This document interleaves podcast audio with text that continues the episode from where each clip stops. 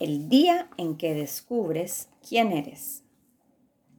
Escrito por Jacqueline Woodson. Ilustrado por Rafael López. Habrá veces en que entres a un lugar y no veas a nadie como tú. Hay muchas razones por las que uno se puede sentir diferente. Quizás sea por tu apariencia, o por la forma en que hablas o de dónde vienes. A lo mejor es por lo que comes o por algún motivo similar. Sea cual sea la razón, no es fácil dar ese paso de entrar a un lugar donde no conoces a nadie, pero de alguna forma lo haces. El lírico texto de Jacqueline Woodson y el deslumbrante arte de Rafael López se combinan para celebrar el valor que se requiere para hacernos un lugar en un mundo diferente al nuestro. Y nos mueven a pensar en que si damos el paso y compartimos nuestra historia, es casi seguro que otros se interesen por conocernos mejor.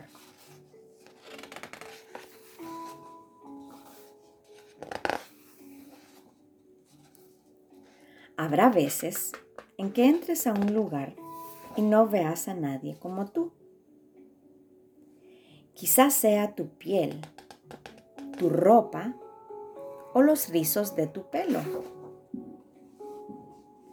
Habrá veces en que nadie entienda las palabras que salen de tu boca.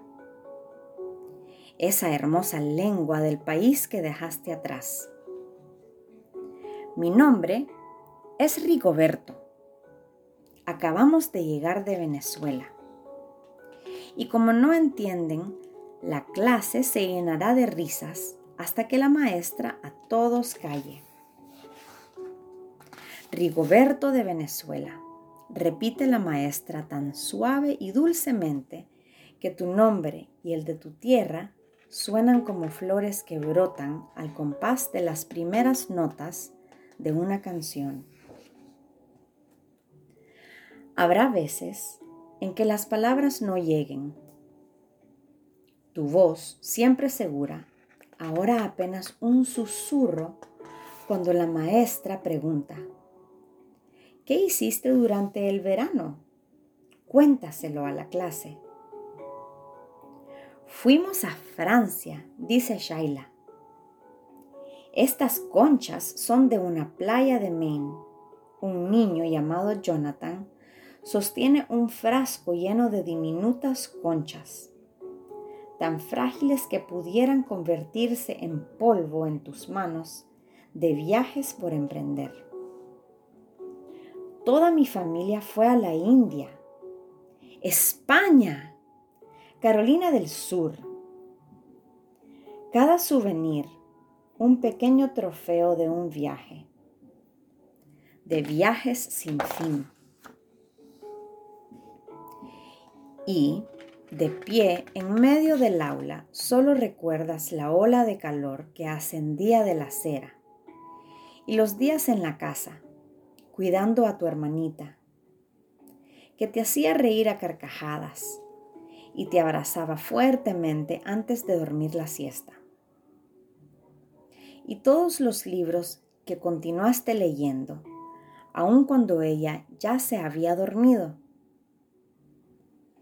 y en ese lugar donde nadie es como tú, fijarás la vista, en tus manos vacías, y te preguntarás, ¿y qué importancia tiene esto cuando los otros estudiantes cruzaron cielos y mares para llegar a otros lugares? Habrá veces en que el almuerzo que te prepare tu mamá sea tan raro o tan desconocido para otros que no puedan entender lo mucho que a ti te gusta.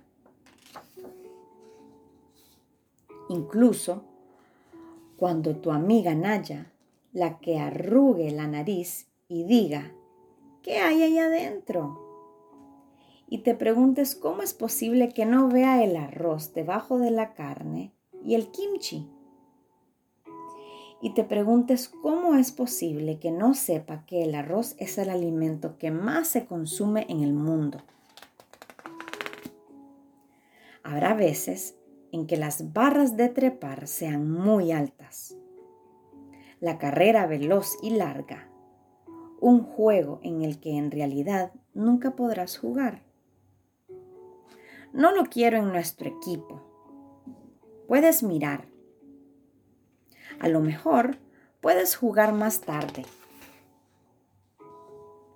Habrá veces en que el mundo te parezca un lugar en el que te encuentras completamente fuera de él.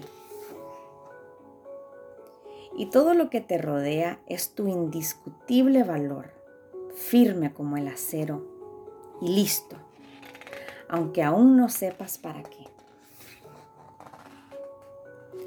Habrá veces en que entres a un lugar y no veas a nadie como tú hasta el día en que comiences a contar tu historia. Mi nombre es Angelina y pasé todo el verano con mi hermanita. Le dices a la clase, tu voz más firme ahora que unos minutos atrás, leyendo libros y contando historias y aunque no salimos de nuestra calle, fue como si viajáramos a todas partes. Tu nombre es como el de mi hermana, dice Rigoberto. Ella también se llama Angelina. Y de repente, en ese sitio donde nadie es como tú, el mundo se abre un poco para hacerte un lugar. Ese es el día en que descubres quién eres. Descubres tu espacio, tu risa, tus almuerzos, tus libros, tus viajes y tus historias. Y que cada nuevo amigo tiene algo en común contigo y a la vez algo absolutamente maravilloso, pero diferente a ti.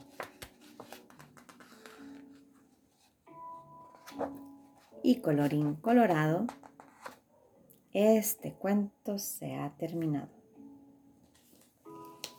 Y colorín colorete, a este cuento se lo llevó un cohete.